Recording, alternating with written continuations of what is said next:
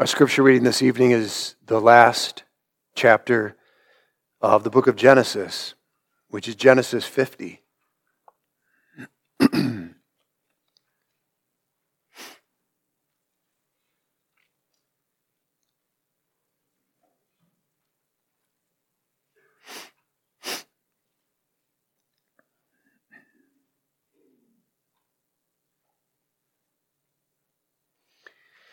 Genesis 50, and Joseph fell upon his father's face and wept upon him and kissed him. And Joseph commanded his servants, the physicians, to embalm his father, and the physicians embalmed Israel. And 40 days were fulfilled for him, for so are fulfilled the days of those which are embalmed. And the Egyptians mourned for him 70 days.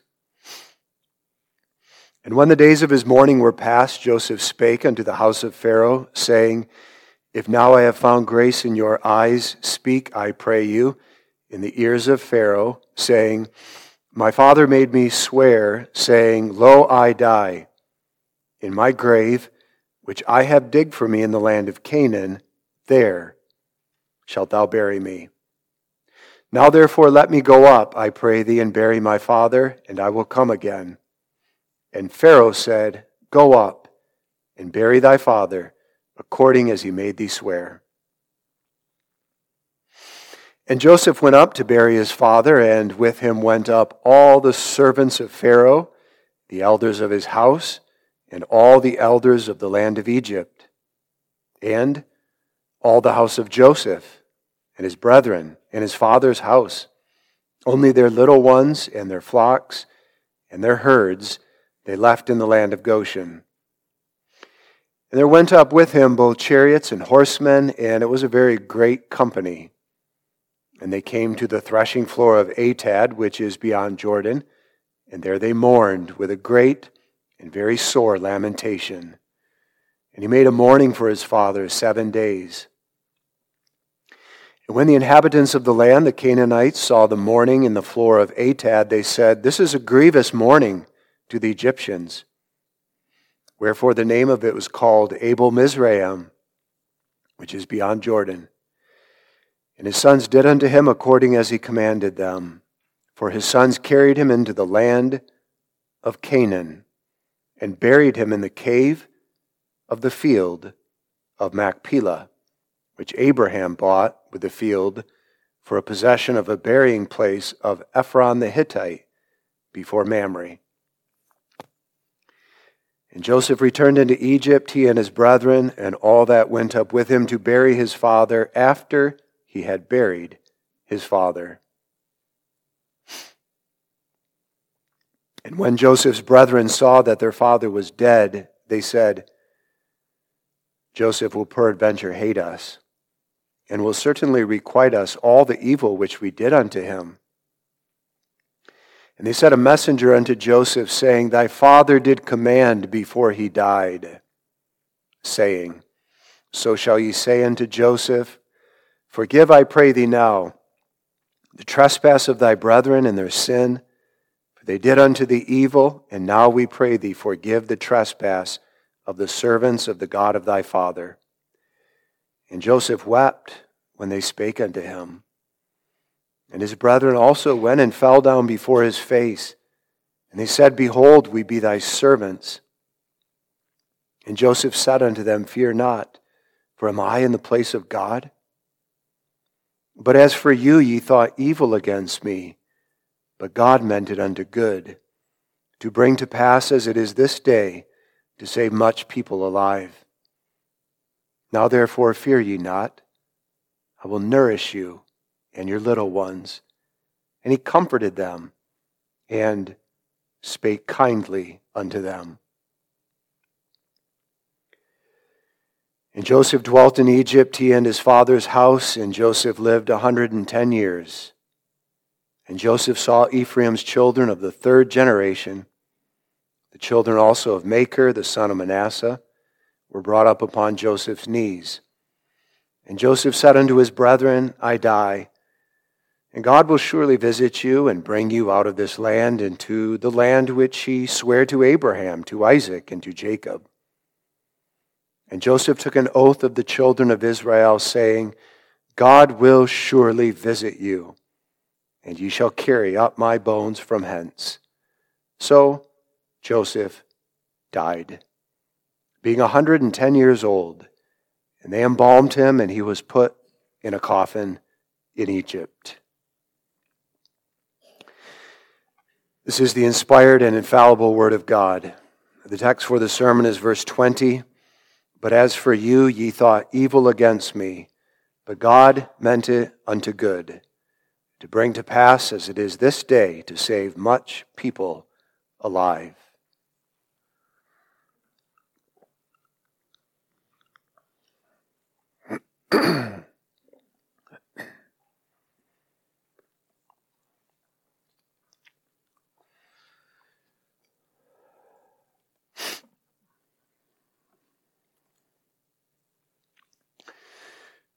Beloved congregation of our Lord Jesus Christ, Genesis chapter 49 concludes with the death of Jacob. And Genesis 50 then answers the question, now what? And that question is not primarily the question, now what do we do with his body? Because the old patriarch down there in Egypt made very plain to his sons that after he died, he wanted them to take his body and carry it out of Egypt back into the promised land. And so that's what they did according to chapter 50. But that question, now what, is rather the deep question that is pressing upon the hearts of all of these brothers as they are thinking with terror, what now will Father Jacob do unto us? What will he do now? Rather, will all of our brethren do unto us now that Father Jacob is dead? For years prior to this history, the brothers perpetrated a great evil against their brother Joseph, and they sold him as a slave into Egypt. And then through many years and remarkable providence, Joseph was eventually exalted in Egypt, and then these brothers, in order to escape a famine in Canaan, they would go down into Egypt, and there they would confront their brother Joseph, only now he's not that teenager they sold as a slave. Now he's one of the rulers of Egypt, and he has far more power over them than they ever had over him. And now they're thinking about all of the retribution, and surely he's going to pay us back. So that's the burning question, now what? Now what will Joseph do unto us? And Genesis 50 verse 20 is the answer to that question, Joseph's confession of faith to his brothers. But as for you, ye thought evil against me, but God meant it unto good. This is one of the most well-known, beautiful, cherished verses in the whole Bible. Everybody knows it. It is one of the more theologically rich passages in Scripture. It ties together God's counsel, God's providence, God's covenant, God's Messiah, and all of the good of God, especially the sovereignty of God over all things, even over evil. And though it's not the very last verse of the chapter and book, it does belong to the conclusion of the book, good. That's how the book began, good. And God made everything, and behold, it was all very good. And then by the instigation of the devil, sin comes into the world and into the human race. And you read the book of Genesis from beginning to end, and that sin just explodes through the whole human race. And you read through the book of Genesis, and there is evil everywhere, even in the covenant family. All kinds of evil. But that evil will never get the last word, because God is sovereign and God is good. And he's even sovereign over the evil intentions of men. Though you meant it for evil, God meant it unto good. He works all of the evil for good, for the glory of his name, for the coming of the Messiah, for the preservation of his covenant people. And that's Joseph's testimony to his brothers as they stand before him in their terror. But as for you, ye thought evil against me, but God meant it unto good. So let's take as our theme tonight, but God meant it for good. And we'll look at three things: the evil perpetrated, the good accomplished, and the confession made. But as for you, ye thought evil against me, but God meant it for good. That little it is referring back to evil. But as for you, ye thought evil against me, but God meant it for good. So what is this evil that was perpetrated? Well, it refers to the brothers' murderous attempt to destroy Joseph. And you can read all about that in Genesis chapter 37. The patriarch Jacob was living in the Holy Land, and he had 12 sons and one daughter with 4 different women at the same time. And it is no surprise that there's all kinds of trouble in this family, because God never designed a home to have one man bringing forth children with 4 different women at the same time. Jacob has a favored son, Joseph, because he was born to his favorite wife, Rachel. So he favored him with that special coat of many colors. And that, of course, filled the 10 older brothers with bitter resentment, so that Genesis 37 verse 4 says, his brethren hated him, and they could not speak peaceably to him. And that hatred only intensified when Joseph had those 2 dreams, one of the sheaves and the other of those heavenly bodies. And he told those dreams to his brothers and prophesied of his future supremacy and how they would be bowing down before him. And they hated him all the more. But they not only hated him, Genesis 37 verse 11 says, and his brethren envied him. And then you think of Proverbs 27 verse 4, wrath is cruel and anger is outrageous, but who is able to stand? Joseph? Who is able to stand before envy? Then all this hatred and all this envy within the brothers, it came to expression in their treachery and their cruelty. So one day these older brothers were out in some distant fields as shepherds, keeping watch over their flocks by day. And they look up on the horizon, and here he comes, their 17-year-old brother, Joseph. And so they start plotting about what they can do. And they decide, we're going to take him and kill him, throw him into one of these deep pits, and we'll say that a wild animal devoured him. And Reuben says, no, we're not going to kill him. Let's just take him and throw him into one of these pits. And so they're going over their plot, and here comes Joseph. It's just an ordinary day for Joseph, and he's completely oblivious to all of their murderous intentions, and he arrives.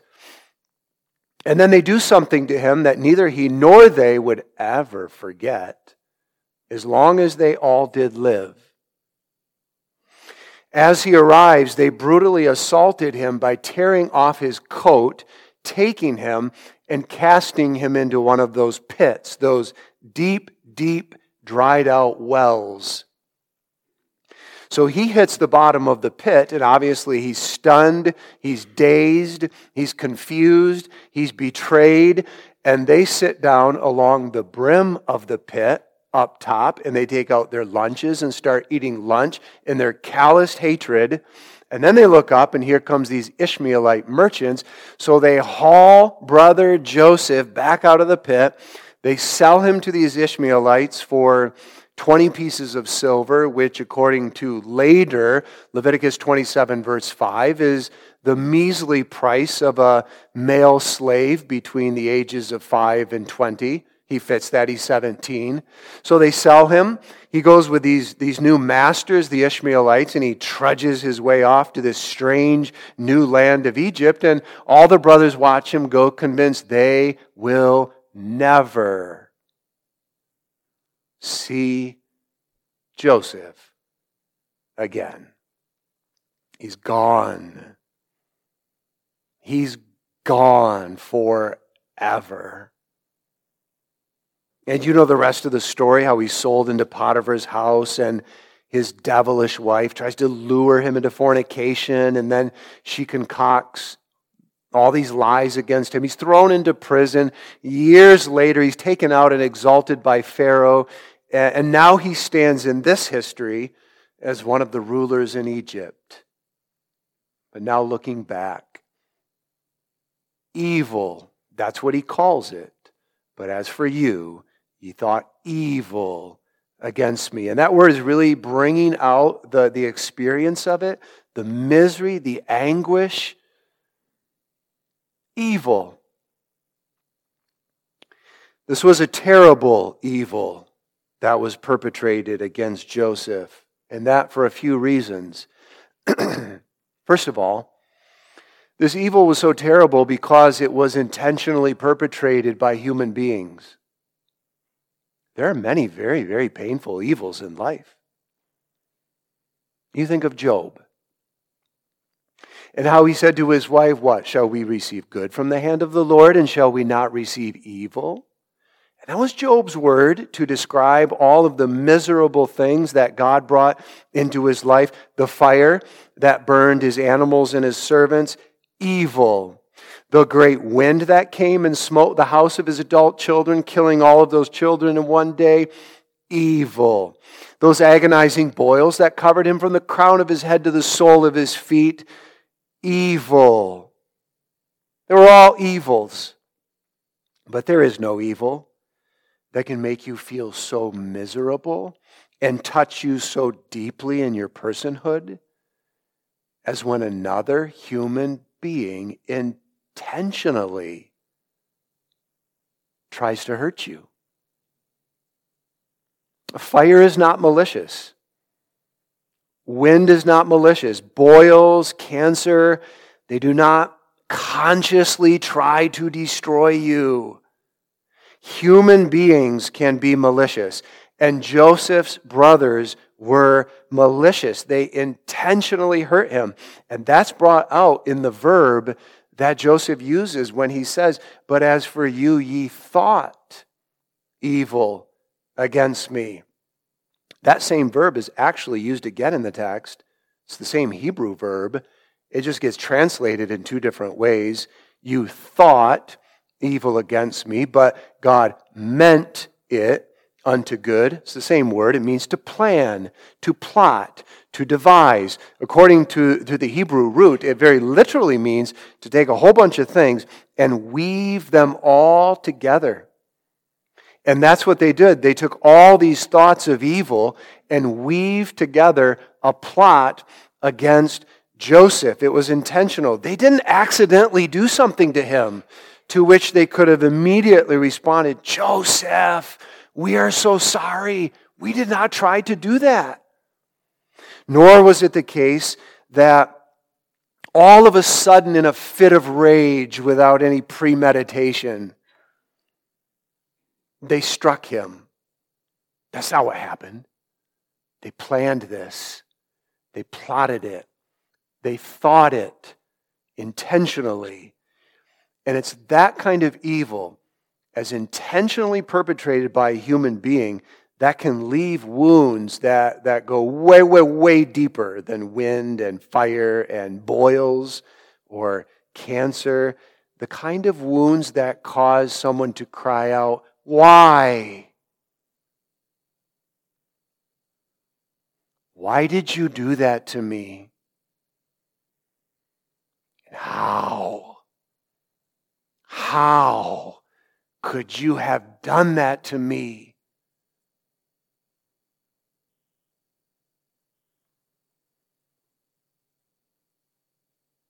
Secondly, what makes this evil so terrible is that it was not only intentionally perpetrated by human beings, it was perpetrated by Joseph's brothers. It's one thing to have an Egyptian seductress try to lure you in and then plot against you with lies so you get thrown into prison. That's one thing. That's horrible. That's one thing. It's one thing to have some enemies outside of the covenant, and maybe someone here experiences that in the workplace. Some ungodly man who is determined to destroy you and your reputation. So that's one thing, an enemy outside the covenant. But your brothers? Your own family? Proverbs 17, verse 17, a friend loveth at all times, and a brother is born for adversity. So if there is one person, even one, who will never lay a finger on you and never imagine any kind of mischief against you, if there's one person who's going to be there in your day of adversity with all of his love and care and protection, he'll be there because he's born for your day of adversity. That's your brother. And now listen. But as for you, and he's looking at his brothers, but as for you, ye thought evil against me, a terrible evil. In the third place, what made this evil so terrible is that it was the work of the serpent. The serpent was involved. Whether Joseph is fully conscious of it or not, we know, interpreting Scripture with Scripture, that we can't interpret and evaluate this evil without looking at the light that shed upon it. From Genesis 3, verse 15, the constant warfare between the seed of the woman and the seed of the serpent. That great malicious evildoer is the serpent, and all evil began with him as he instigated the fall of our first parents. And all of the evil that continues through the old dispensation is the work of the serpent as he's trying to destroy the seed of the woman and any God-fearing representative of God's covenant like Joseph. And years later, it's the serpent who's plotting and working to get the Jews together with Pontius Pilate and the Gentiles to take counsel against God's anointed, the Messiah. The serpent is after the representative of God's covenant, Joseph. And that adds to all of the misery and the evil here. A great evil was perpetrated, but as for you, ye thought evil against me.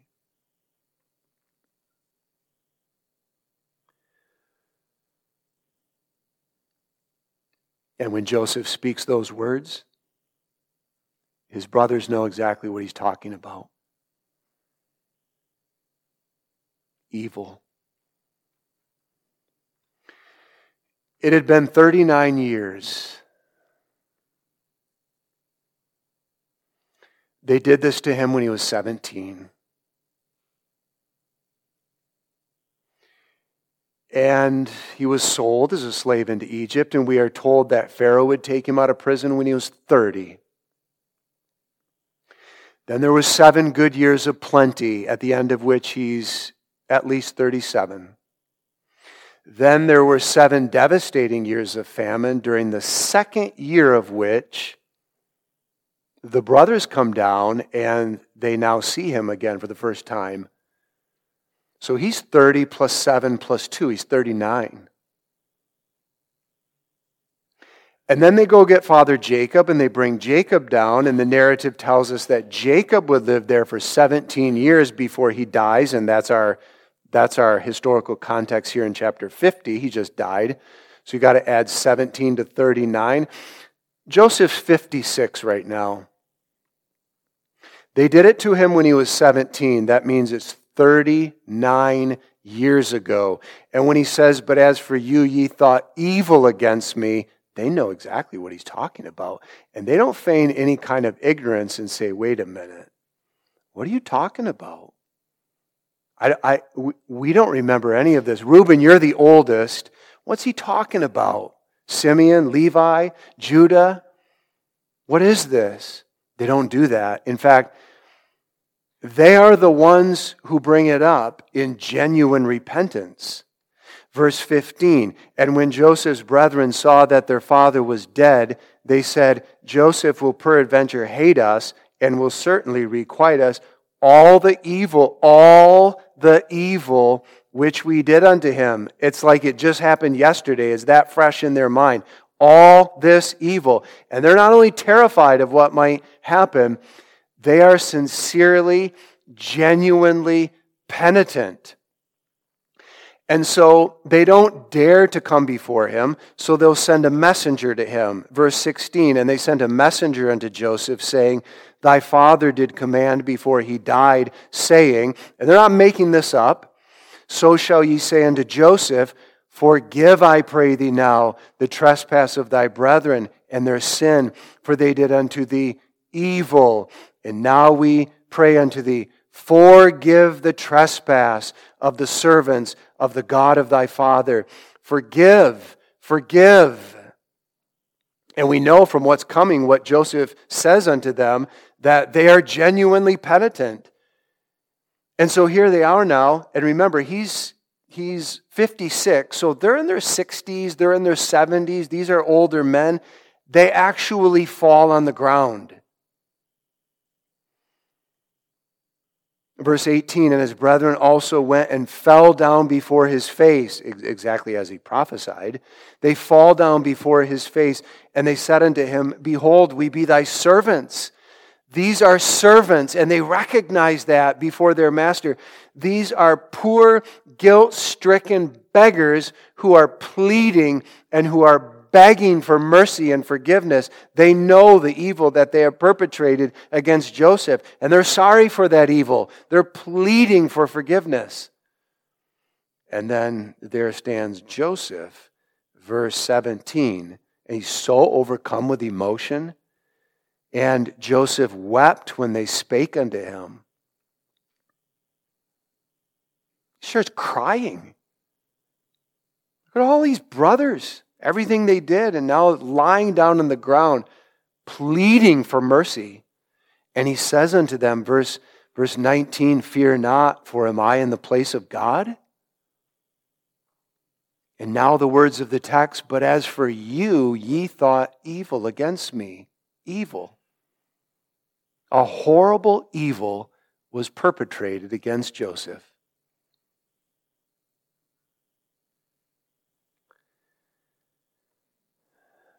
But God meant it unto good. You have all this evil, the evil perpetrated by the brothers, the evil worked by Satan, the evil as it was experienced by Joseph, and standing behind all of it is God, who intended and who worked and who accomplished good in all this evil. But God meant it unto good. The good that God accomplished is the preservation of his covenant people, and that's defined in the last clause of the text, as it is this day, to save much people alive. There it is. That's the great good. God accomplished it to save much people alive.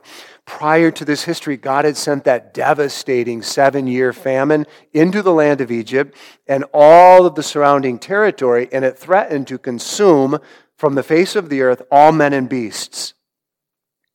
And that famine also threatened the lives of the peculiar covenant people of God, the family of Jacob in the land of Canaan.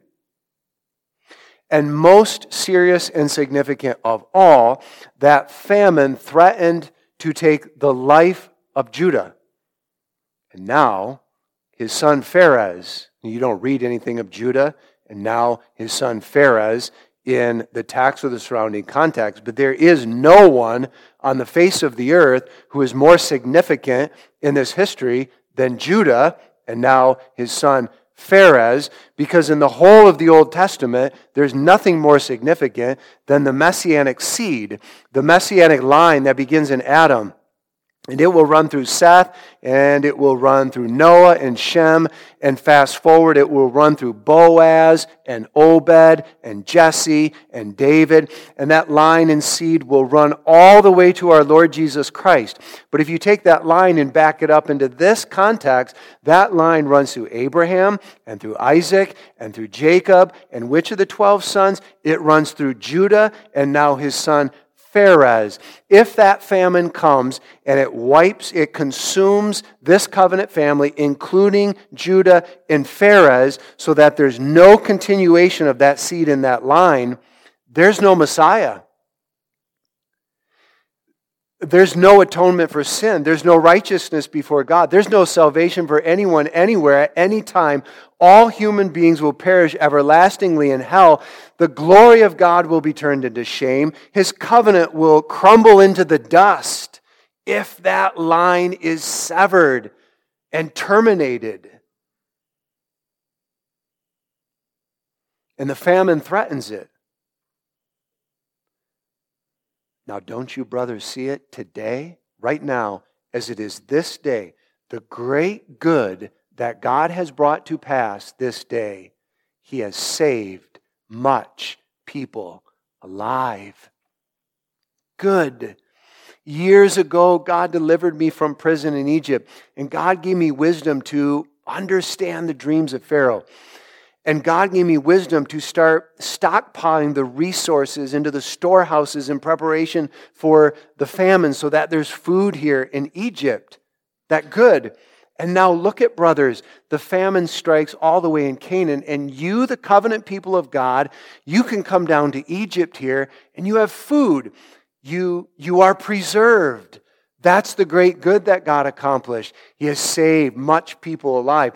But there's no way that Joseph even can fully comprehend the full import of his words when he says to save much people alive, because that much people isn't limited to this covenant family of Jacob.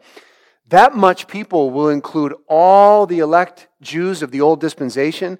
It will include all the elect Jews and Gentiles of the new dispensation. It's all the elect people of God. You are in the text. I am in the text tonight. In the word people, ultimately, that is all God's elect people.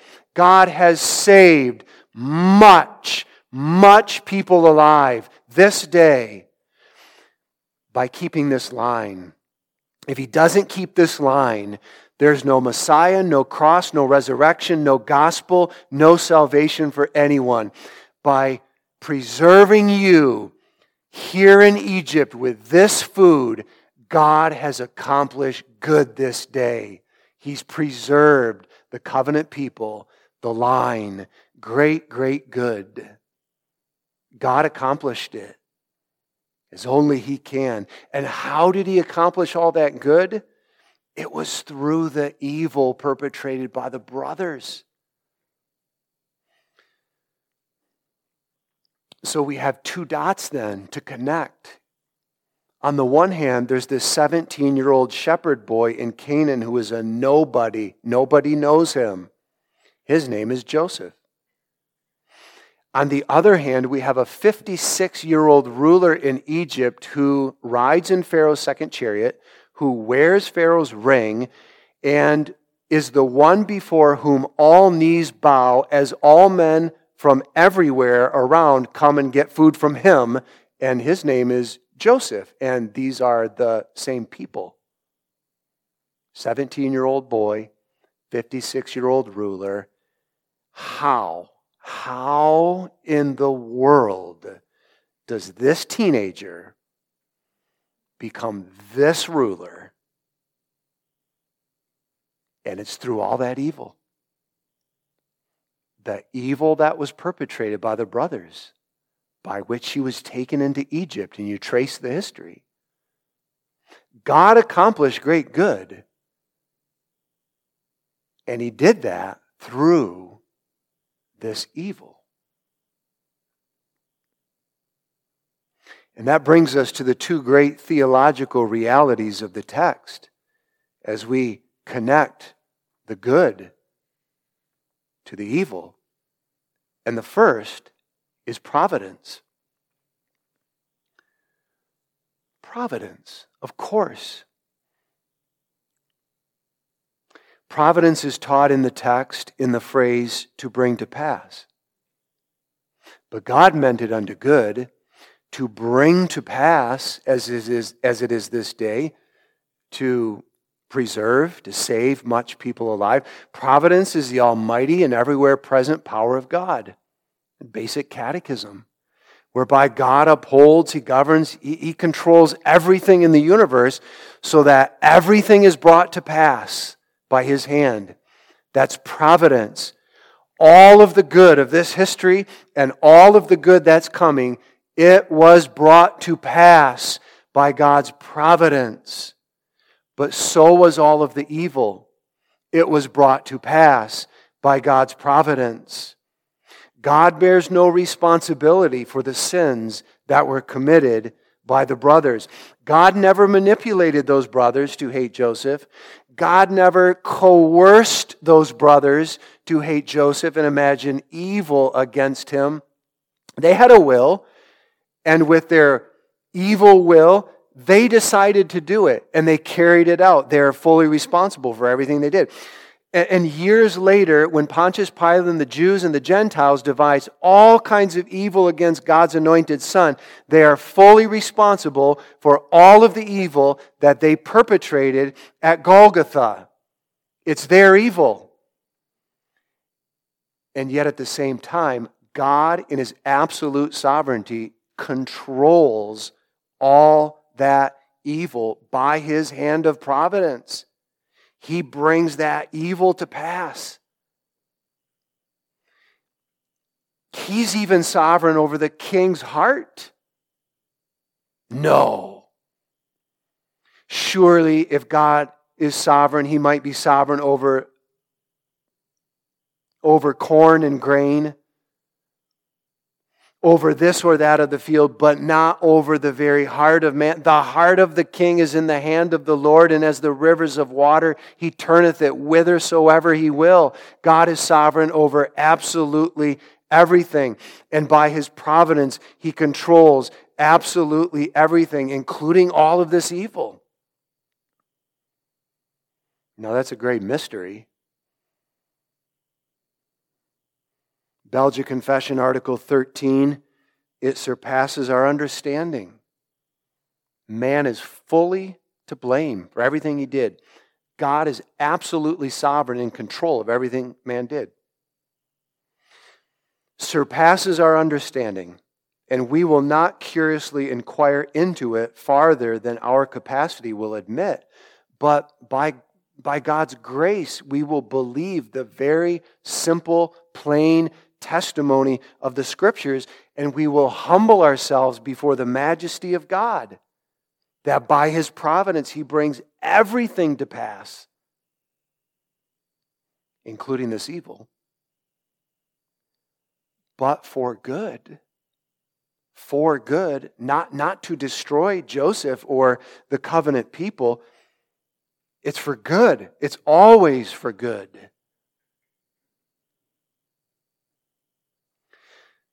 But there's an even greater theological reality in the text. Not only God's providence, it's God's eternal counsel. And that's the teaching of the text with its main verb. But as for you, ye thought evil against me, but God meant it. That's powerful. God meant it. It does not say that God worked it. Oh, God worked it. That's providence. God worked all that evil for good. But that's not what Joseph says. He says God meant it. That's the same verb, thought. He thought it. He planned it. He devised it. He took all kinds of thoughts and He weaved them together as a plan. God meant it unto good. That brings us back to God's eternal good pleasure, God's counsel, so that here in this history, Joseph does not simply go to God's providence for comfort. Joseph goes all the way back to God's counsel. We do not say enough about evil and good and the relationship between them. If we only stay in time and we reckon with providence, we have to go all the way back to God's eternal counsel. When we teach the absolute sovereignty of God, we may never leave the impression that evil arises in the world and then God arises in his sovereignty, and by his providence, he takes that evil and he works it all together for the good of his people. We have to go back all the way to God's eternal counsel. The absolute sovereignty of God is manifested ultimately in his eternal good pleasure, whereby he planned all things that shall ever come to pass. He determined them, all things, including evil. Everything must be traced back to God's counsel, not only the good, but also the evil. Before the mountains were brought forth, or ever God formed the earth and the world, even from everlasting, God planned that these brothers would cruelly and maliciously plot against Joseph. God planned that. And that this Egyptian seductress would try to lure him into fornication and lie about him so that he's cast into prison. God planned that. And years and years later, when those Jews and Pontius Pilate and the Gentiles together took counsel against God's anointed Son, Jesus Christ, God eternally planned that event. Isn't that what Peter preached in that great Pentecost sermon of Acts 2 verse 23? When speaking of Jesus, Peter said, him being delivered by the determinate counsel and foreknowledge of God. Ye have taken and with wicked hands have crucified and slain. Everything, including all of the evil, was planned by God. This is the rock of the absolute sovereignty of God, the rock over which all unbelief stumbles. And if it were not for the grace of God in giving to us faith, every single person in this building tonight, head for head, man for man, we would all stumble over this rock, the clear teaching of the sacred scriptures, the absolute sovereignty of God and his counsel. I'm not in control. You are not in control. No man is in control. God is in control. Yes, we are rational, moral creatures. We have a heart, a mind, a soul, strength. We have a will. We have intention. We act. We make plans. But God is not only sovereign over us, God is sovereign before us and before all things in his determinate counsel. And he executes that counsel through all the evil intentions of men. Absolutely sovereign over everything. That doesn't make the brothers any less guilty. That doesn't make their sin any less sinful. They are to blame. They committed the sin. God never hated Joseph. They hated Joseph. God never plotted against Joseph. They plotted against Joseph. God wasn't envious against Joseph. They were envious against Joseph. God did not hate his son at the cross. They hated his son at the cross. They murdered him at the cross. Ye have taken him and wicked hands have crucified and slain.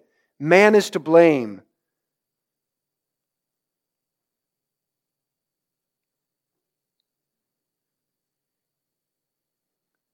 But God meant it. He did. He meant it. And here's the great question. He meant it for what? Unto what?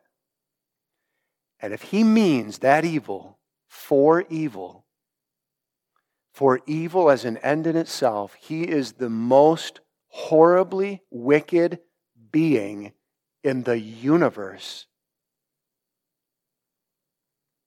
But don't you ever think that way. Listen to the infallible scriptures. But God meant it evil. God meant it unto good. For good. Always. For good. For the good, the glory of his own name. good for the continuation of that messianic line and the coming of the Messiah. Good, the preservation of his covenant people here. You meant it for evil, but God meant it for good.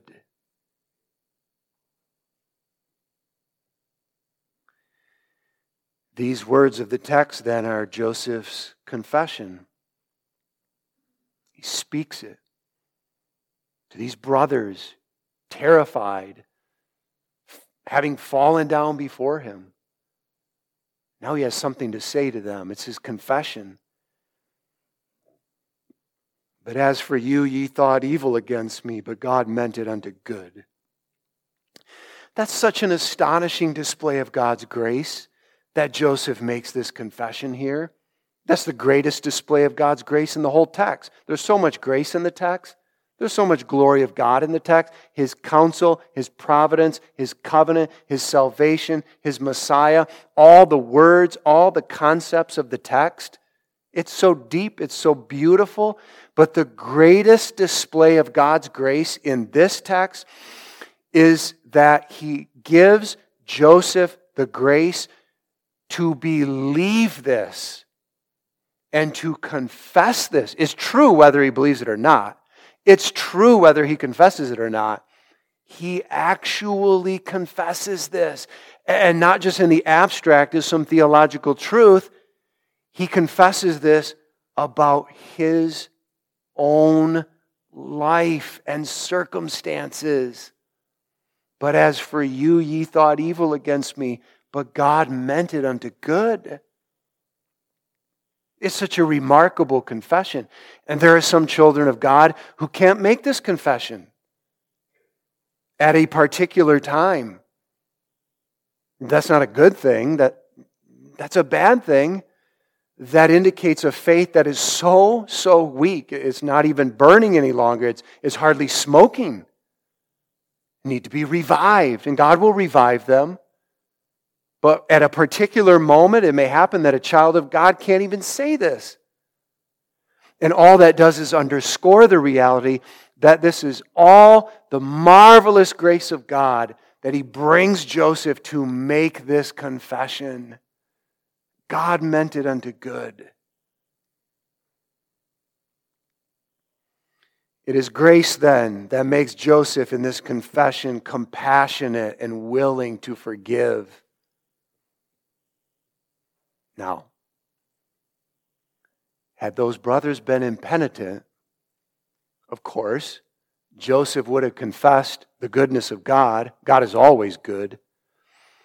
But he would not have confessed the goodness of God to them to comfort them.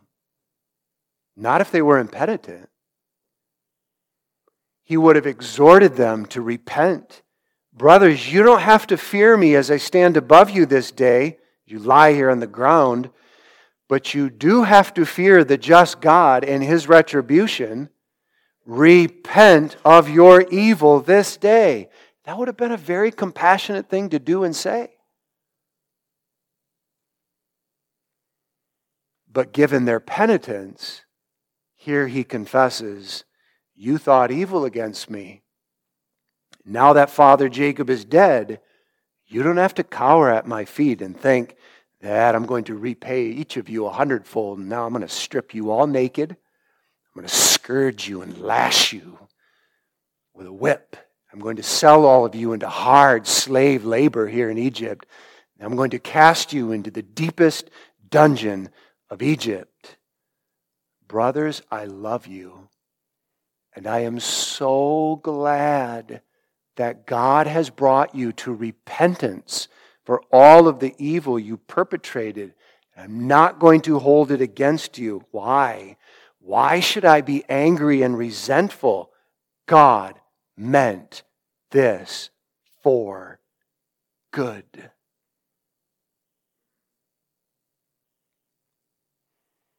And may God give to all of us that same Spirit, the Spirit of our Lord Jesus Christ. When He's hanging on the cross, and He heard it. He heard it.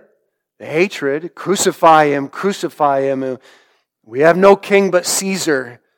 Father, forgive them, for they know not what they do.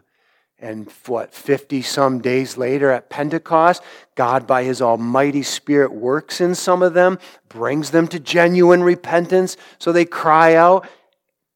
And on the basis of that sacrifice, God forgives them.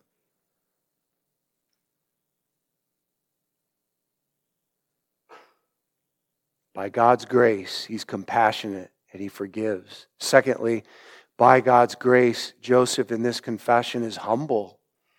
So that he says, you thought evil against me, but then he doesn't say, but now I'm going to vaunt myself above God, go into the highest heavens and contend with the living God for bringing all of this evil and horrible suffering into my life. Why did you do this, God? I'm not going to vaunt myself now above you, brothers, and say, vengeance is mine, I will repay. Brothers, I'm worthy. I'm worthy of the everlasting wrath of God also. I too am nothing but a poor sinner saved by grace. And though you were so wrong to do this, horrible evil, wrong, so wrong, and you hurt me so deeply, I know God meant it for good. And I submit to that. I submit to that. I humble myself before God's will. And is that not the spirit of our Lord? When He's hanging on that cross, it's the Spirit of the Lord here. He's on that cross and you think of all the evil that was perpetrated against Him, but worse than all of it, God's wrath poured out upon Him for the sins of much people. And you want to know how amazing the gospel is? God's wrath poured out upon Jesus for sins He never committed, for the sins of those brothers. For all the evil they perpetrated against Joseph, Jesus had to die for them to cover that sin. And all Joseph's sins and all my sins are your sins. And Jesus didn't commit any of them. That's God's will, that He suffer on our behalf. And He humbled Himself before God. It's God's grace that makes Joseph here humble. And third and finally, it's the grace of God that makes Joseph in this confession devoted to God and to the covenant people. By nature, Joseph is no different than I am, no different than you are. By nature, he would not have been able to turn away from himself. He would have focused on himself and said, you thought evil against me, and now I'm a victim of your treachery, and my life is forever changed and forever ruined. There will never be any good for me, ever. None of this honor I possess in Egypt, it doesn't matter, or anything, anywhere, at any time. You have ruined my life forever, period.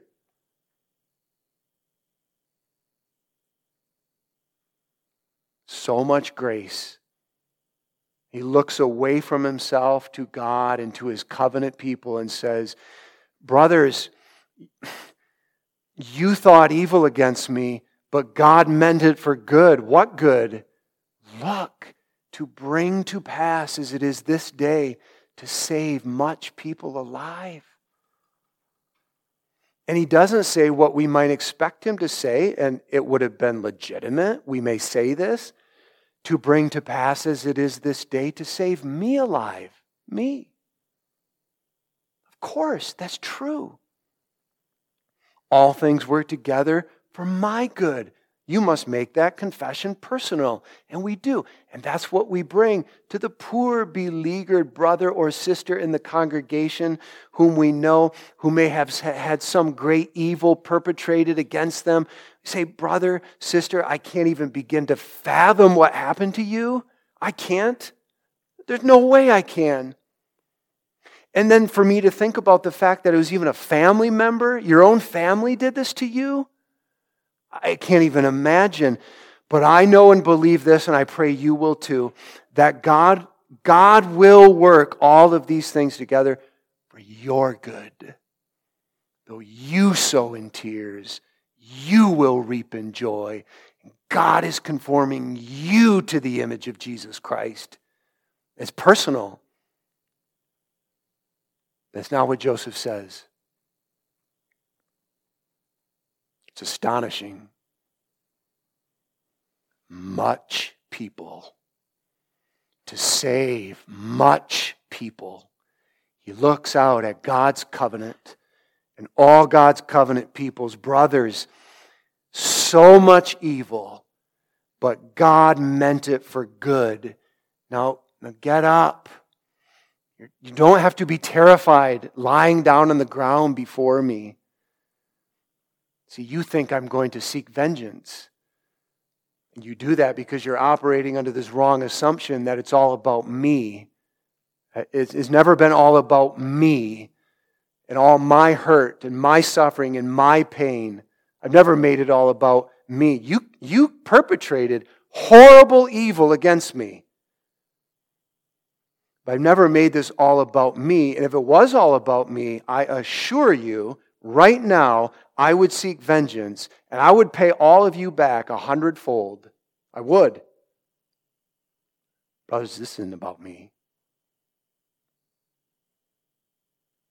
Look at what God has done through all of this. He has saved much people alive. Look at our great God in all of his glory. Look at this promise of the Messiah that stands firm and sure. God's covenant will continue for 1,000 generations. God's promises are true. Not a word of God will ever fall to the ground. God will always preserve and keep his covenant people. That's the great good he's accomplished in all of this. He meant it for good. And now may God be gracious to all of us, whatever the circumstances of our life may be, that we are able to confess, even in the most difficult trials and hardships of life, God means this for good. He is always and forever a good God. Glory be to him now and forever. Amen.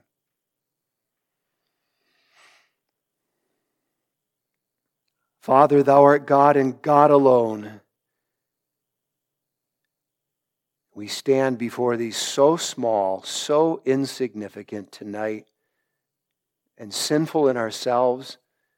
Great and greatly to be praised thou art, and for all thy marvelous works on behalf of us in thy covenant, we cannot thank thee enough. And so, Father, do not allow us ever to speak against thee. Good God, may we too confess thou art a good God. So give us that grace for Jesus' sake. Amen.